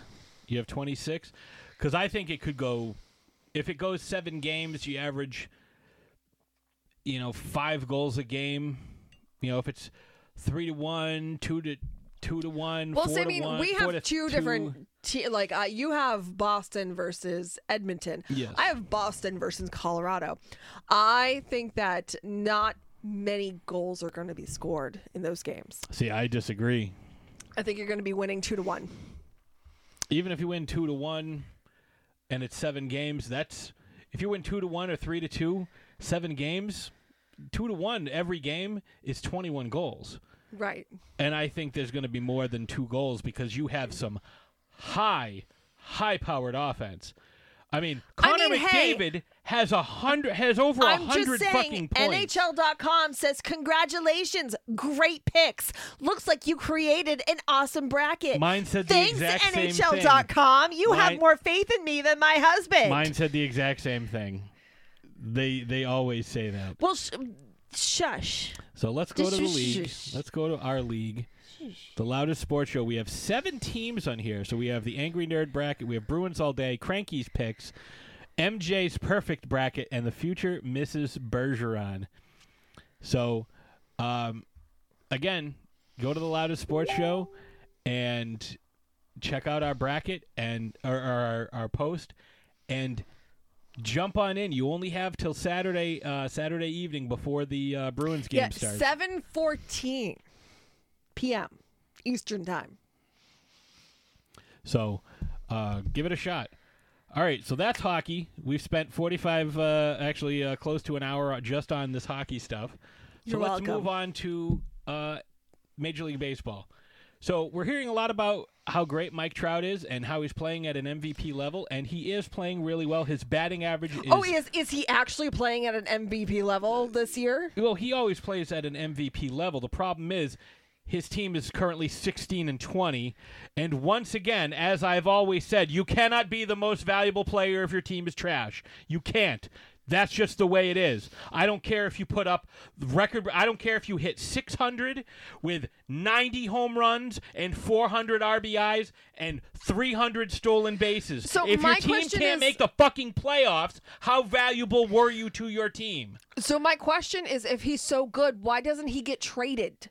Because they won't trade him. He's he's arguably the best player in baseball. It's between him, Bryce Harper, Mookie Betts, and Fernando Tatis. Mookie. Like he's he's literally he's a generational talent, but he's not an MVP because by definition, the most valuable player is the guy that if you were to take him off that team, your team is trash. If your team is trash with him, how fucking valuable can he be? So my yeah, but I don't understand why he doesn't get traded. Like why doesn't he ask for you know some sort of movement? Like why because doesn't he go someplace else? making forty million dollars oh, okay. year. So he's one of those he values the money over the game. Oh yeah, he signed like, okay. the biggest contract well, then he deserves to be there. Right. They've made the playoffs. That's a fucking waste of talent. They've made the playoffs in his entire career. He's made the playoffs once, and they got swept. So he's never won a playoff game. They generally finish in fourth or fifth place, usually 20 to 30 games out of first place. They are fucking terrible. Nothing that they do, nothing that the Angels do, even with Shohei Ohtani, who is pitching like a goddamn machine, and then goes and plays the outfield, sometimes in the same fucking game. Like Ohtani is like I would put Ohtani ahead of Mike Trout as far as who's more valuable because Trout just plays the outfield and hits. Ohtani hits, plays the outfield, plays some solid defense, and pitches and wins games. Trout, fuck him. Like I've been saying this for years, and I wrote a whole article about it. How is Trout more valuable? And this happened in uh, the year the year Mookie won uh, MVP. The year before, it was between Mookie and Mike Trout, and Trout won. And somehow, even though the Red Sox won 108 games that year, Mike Trout was the MVP. His team finished like 20 games out of first place. They finished uh, multiple. I forget how far out of fucking uh, under 500. Mookie won the goddamn World Series, but somehow Mike Trout is more valuable. So, how does MVP voting happen in baseball? Oh, this is how they do it. They look at one fucking stat. Wins above replacement player. They look at the war stat. Wins above replacement player. Mike Trout has a really good wins above replacement player. And so they just give him the MVP every year. And it's like, or he's in the top three every single year. So my question is if you took him off the Angels, how good would, would the Angels be? Like, because they suck with him, they finish under 500 every year. And he's supposed to be the most valuable. If you took, like, uh, one year he, he got it over Alex Bregman uh, of the Astros. I mean, that happened to be the year that they were cheating, but still, Bregman, uh, if you took Bregman off the team, he accounted for, I forget how many wins, but they won 107 games that year. They were 107 and 55.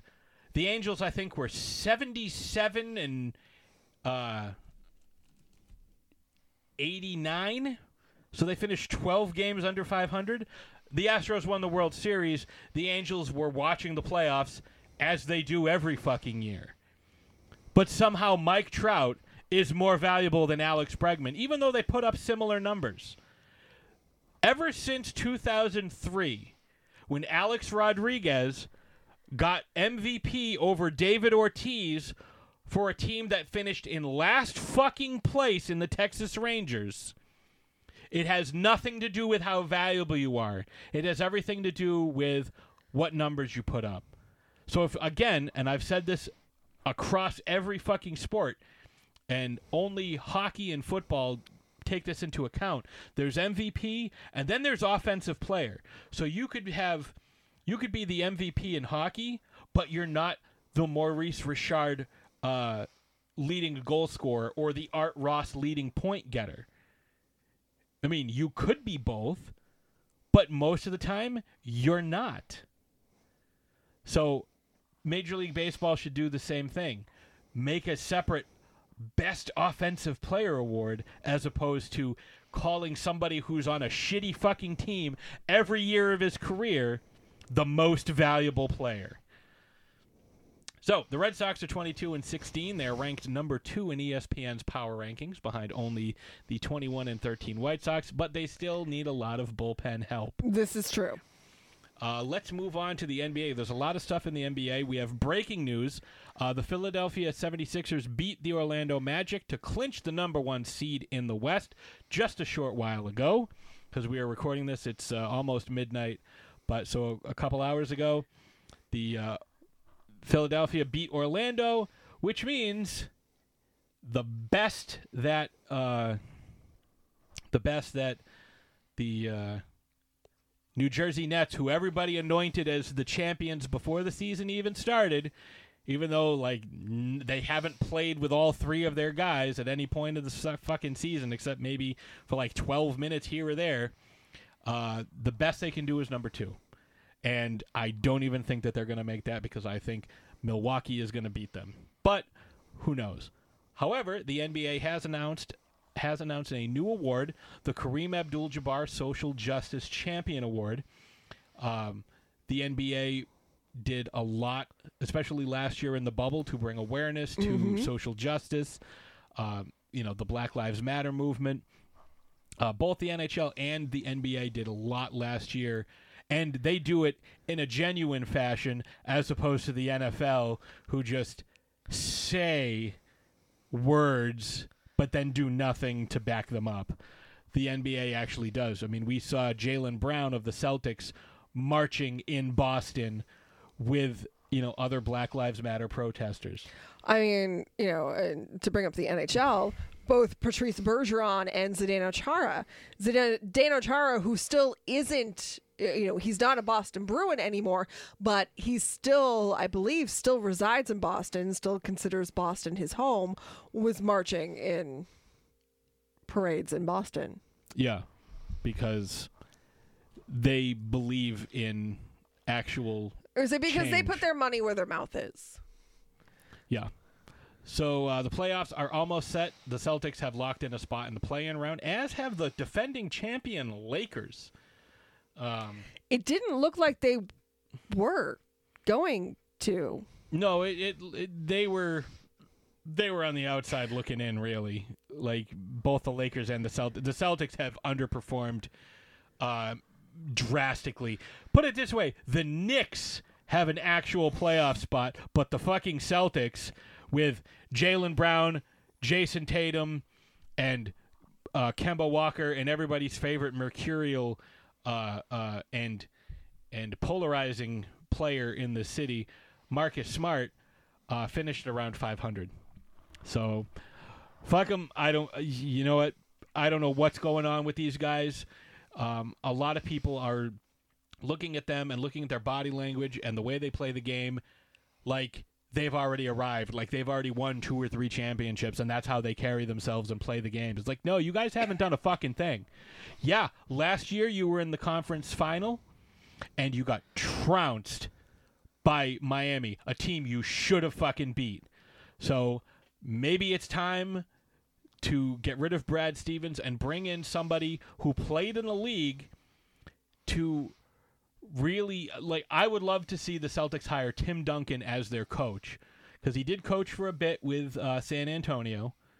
So I would love to see him come in and re- really get into the faces of Jaylen Brown, and I think it's more Jayson Tatum than Jaylen Brown. But get into J- Jayson Tatum's face and be like, "What have you fucking done?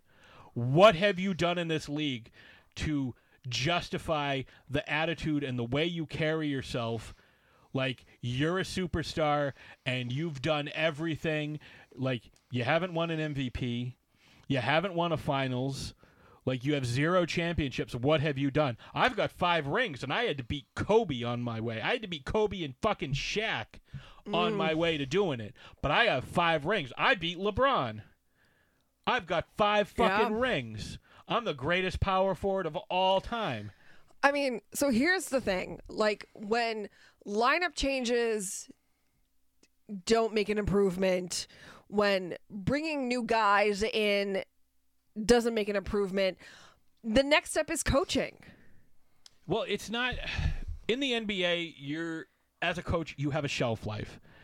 When you first come in, I mean, Brad Stevens was a great coach when he had no superstars. He took a team of fucking nobodies to the Eastern Conference So Championship. do you think that he doesn't have the the chutzpah to It's not that he doesn't have the chutzpah. I mean, he doesn't, but he doesn't have the cachet. He doesn't have the resume. He's not a. Pl- he was never a player in this league. He was never a successful player in this league. Even, and it it takes.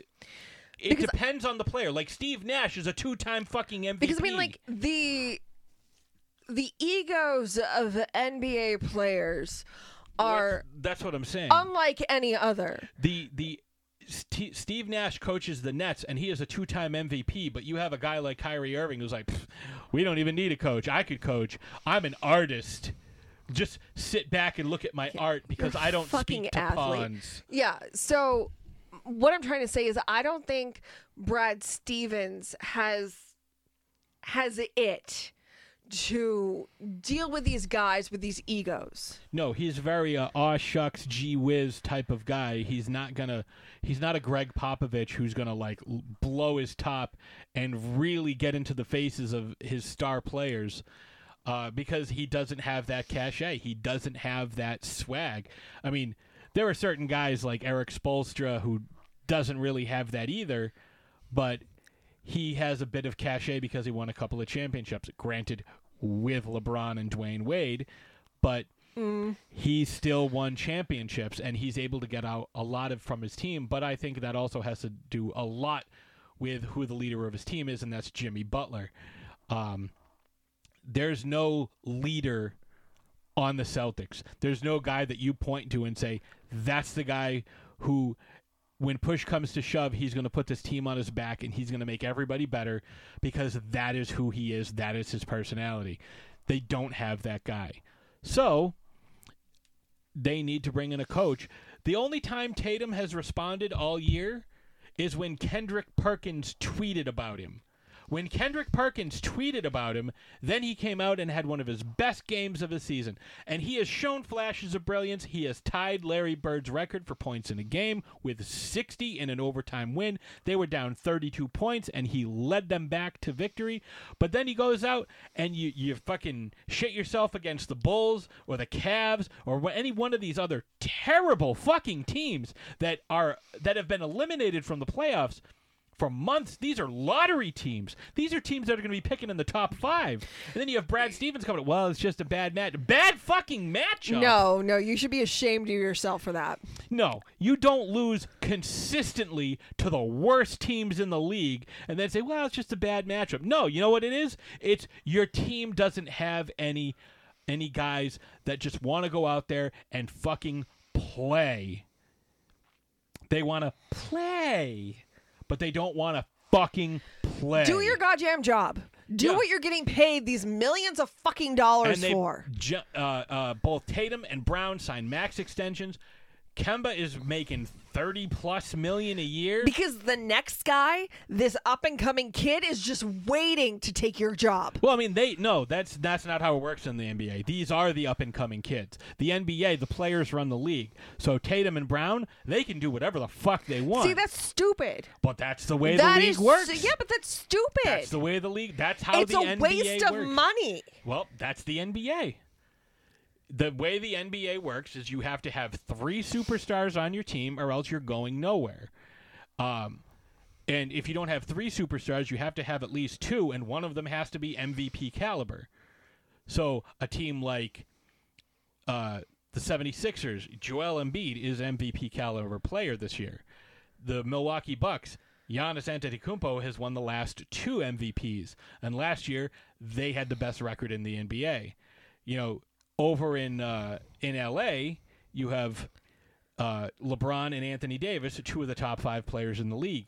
In in New Jersey, you have Harden and Durant and Kyrie, but you never know what you're going to get out of any of those fucking guys night in, night out.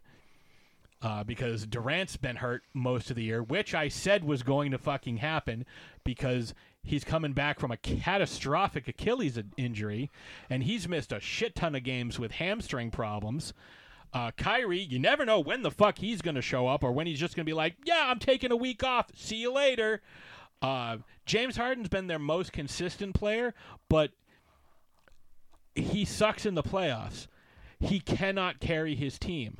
So I don't know what's going to happen when they all play together because we really haven't seen much of that. But I mean, I, I, I don't know. I, I everyone picked the Nets to win everything and how they're so unstoppable and nobody can beat them. I think Philadelphia can beat them, and I think Philadelphia can take them off their game. I think Milwaukee can beat them and take them off their game. So I'm not worried about the New Jersey Nets. Uh, we are going to be doing an NBA playoff uh, episode, so we'll get into that later. Uh, so Russell Westbrook has broken Oscar Robertson's record for career triple doubles, 182. Uh, so good for him. His team is 32 and 38. Uh, despite also having the second leading scorer in the NBA, Bradley Beal, who is trailing only uh, Steph Curry for most points per game. So you have a guy averaging a triple double. You have a guy who is the second leading scorer in the NBA, and your team is six games below 500. So he's getting his numbers, but the team loses. And I hope he's happy that he'll never win a championship because he doesn't care about winning, just getting his numbers. And there are thousands of examples of him uh, refuse, you know, he'll box out a teammate to get a rebound so he makes sure he gets his triple double. Or he'll pass up an easy shot so he can get a pass, so he can get an assist, so he can get his triple doubles. That's all he gives a shit about. Think about where Russell Westbrook has played. Like he has he has he played for years with Oklahoma City. He had Harden, he had Durant and couldn't make it work. They lost in 6 games to uh, LeBron's Heat despite having those three fucking guys on the team which shouldn't have been shouldn't have been a problem at all. They should have won that series easily.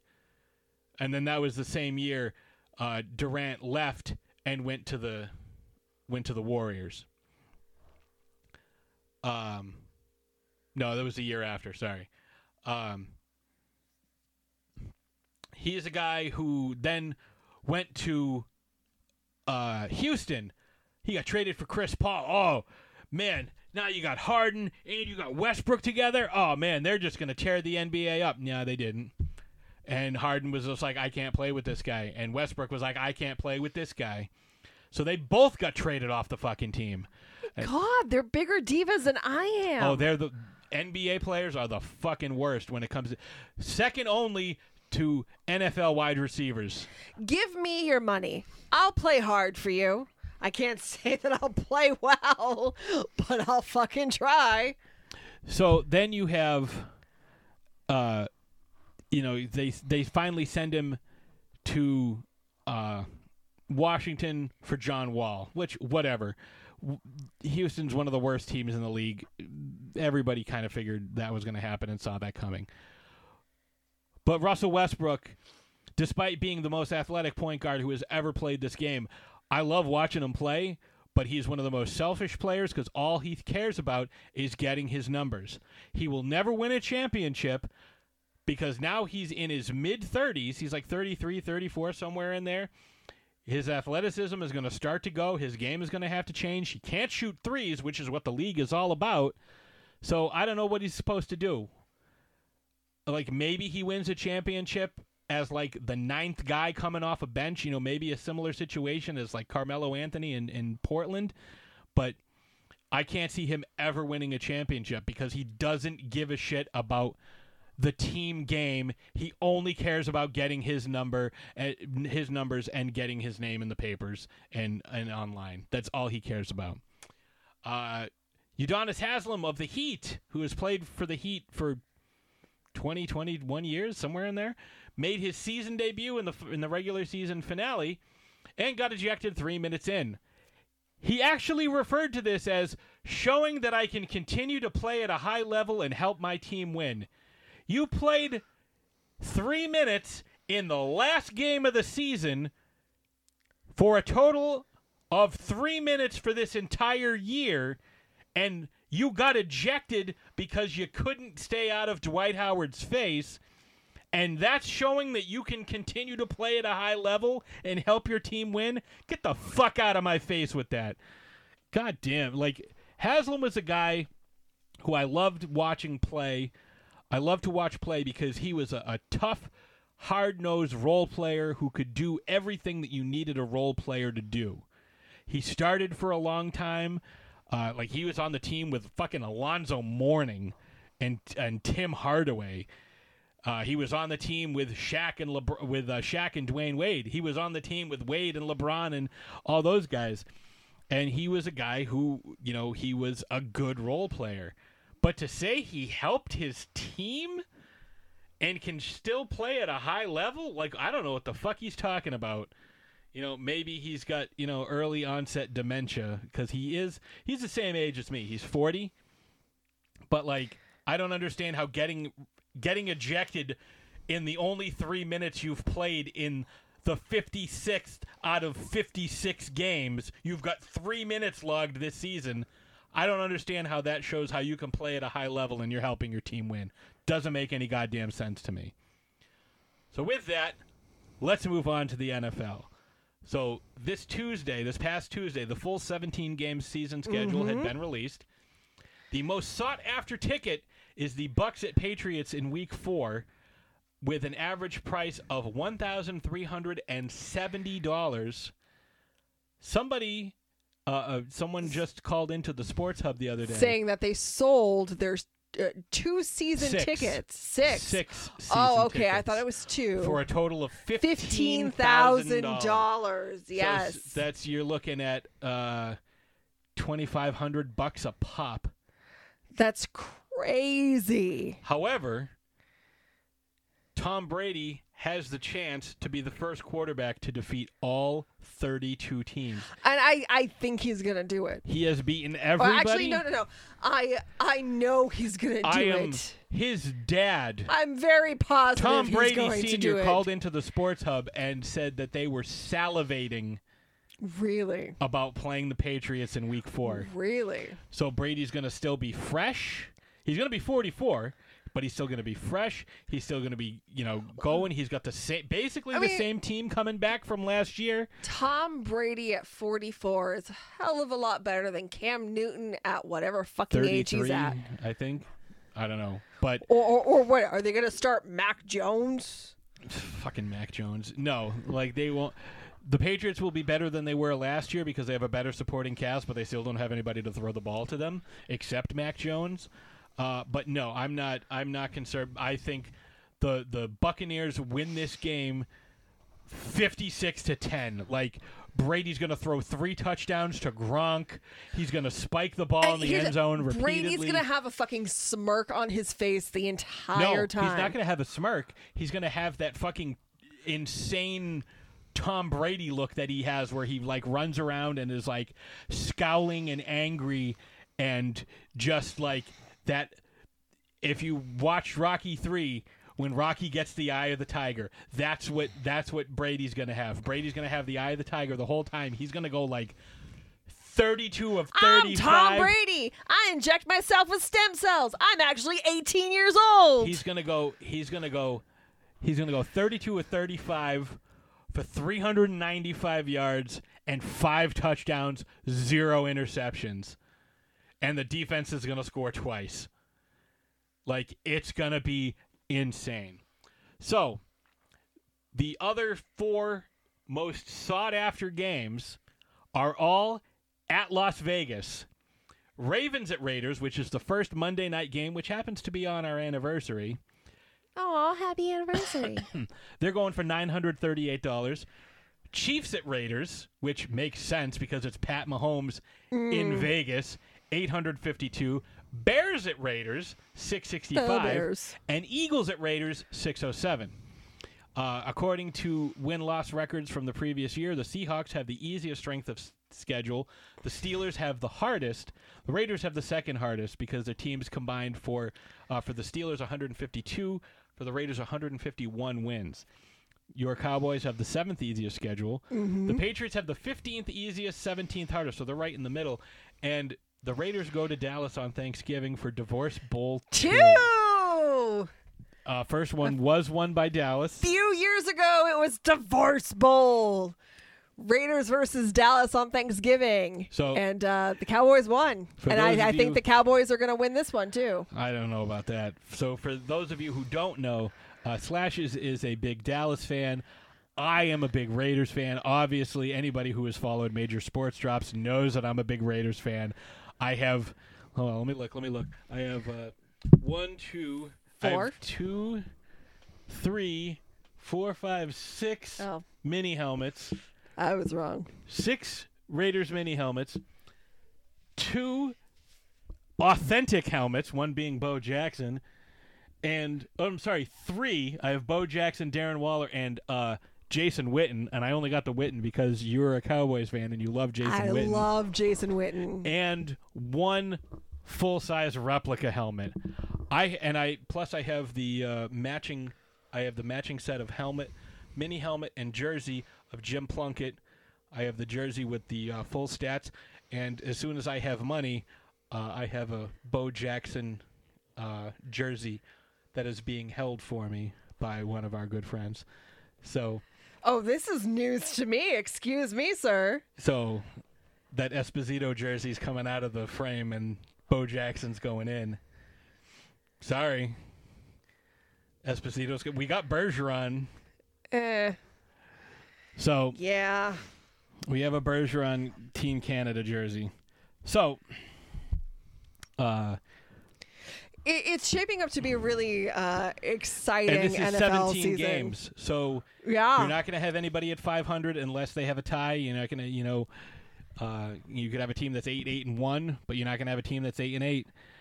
So I have to look at the Raiders' schedule. We'll do this when it gets closer to the end of, to, uh, you know, the season starting. Obviously, we'll do fantasy football. You know, for obviously a big prize. We'll do we'll do a couple of prizes because getting NFL jerseys is fairly easy for me, or NFL helmets.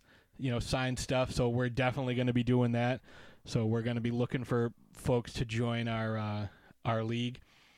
But uh, definitely uh, we'll be doing an NFL preview once the league year starts, once preseason starts, you know, and right before the season starts, uh, we'll do a big, big episode. We'll have a bunch of folks on uh, representing a bunch of different teams.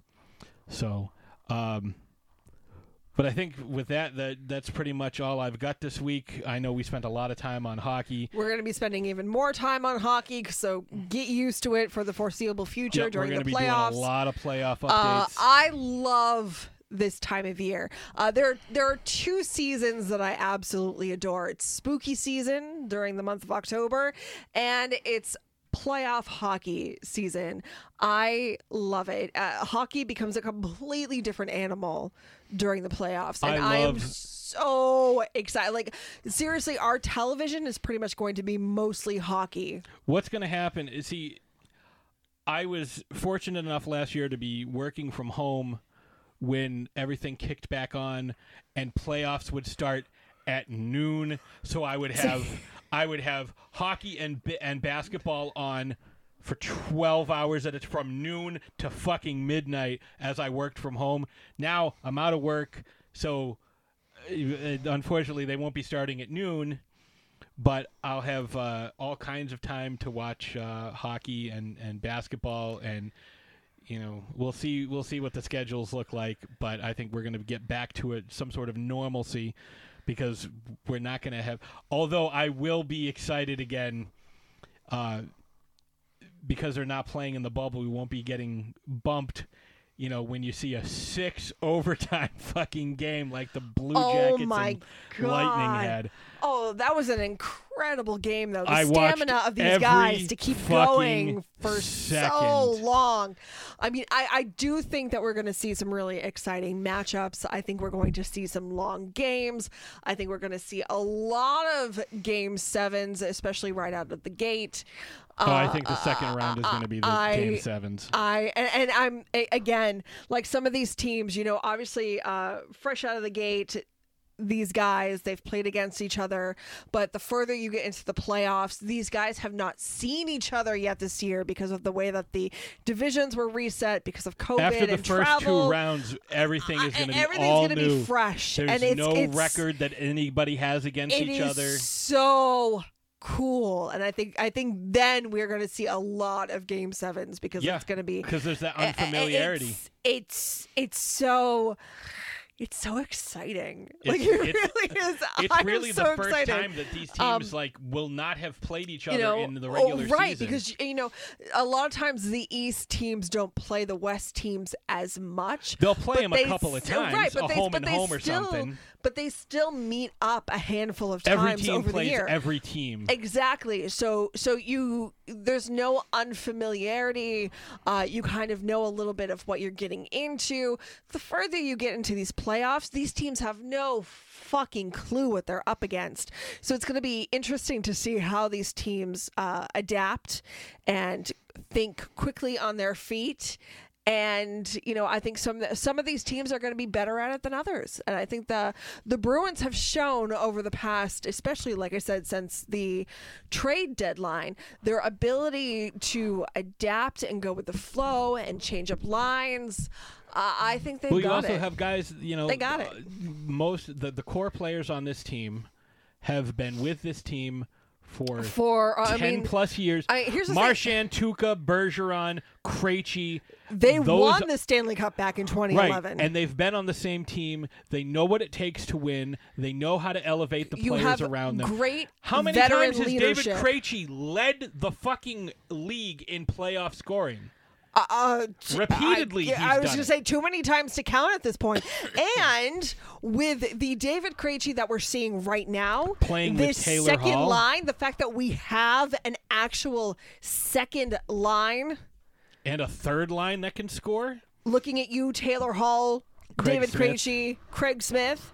And then you have Coyle and whoever they put with Coyle, Coyle, Frederic maybe. I yeah, I, they have so many different players that are interchangeable.